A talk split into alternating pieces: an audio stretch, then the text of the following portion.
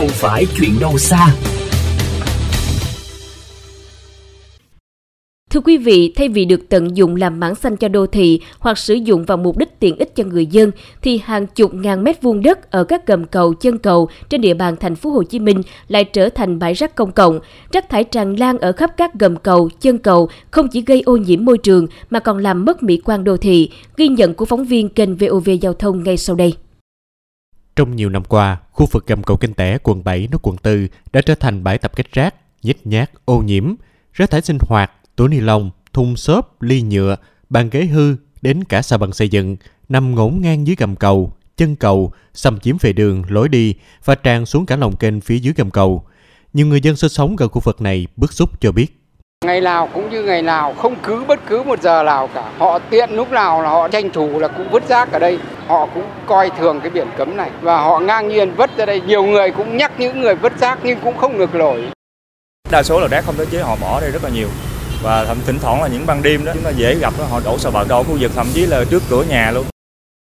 Tại cầu Nguyễn Văn Cừ, cầu chữ Y, quận 5 nối quận 8, hàng ngàn người tham gia giao thông mỗi ngày đi qua đây đều không khỏi ngán ngẩm trước cảnh rác thải sinh hoạt chất đống ở gầm cầu, dọc chân cầu và trên cả lối đi dành cho người đi bộ trên cầu.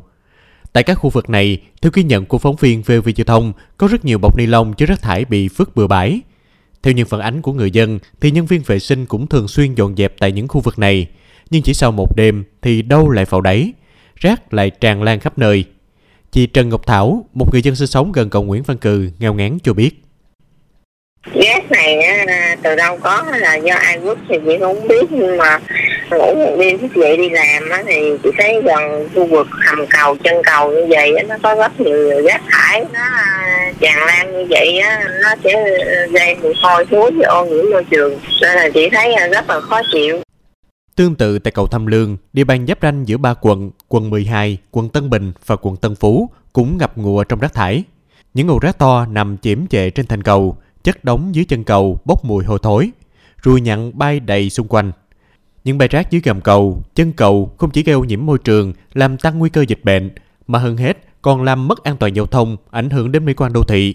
Dường như vì xử phạt hành vi vứt rác bừa bãi nơi công cộng thời gian qua vẫn chưa được siết chặt, nên tình trạng gầm cầu, chân cầu biến thành bãi rác vẫn đang tồn tại ở khắp nơi trên địa bàn thành phố.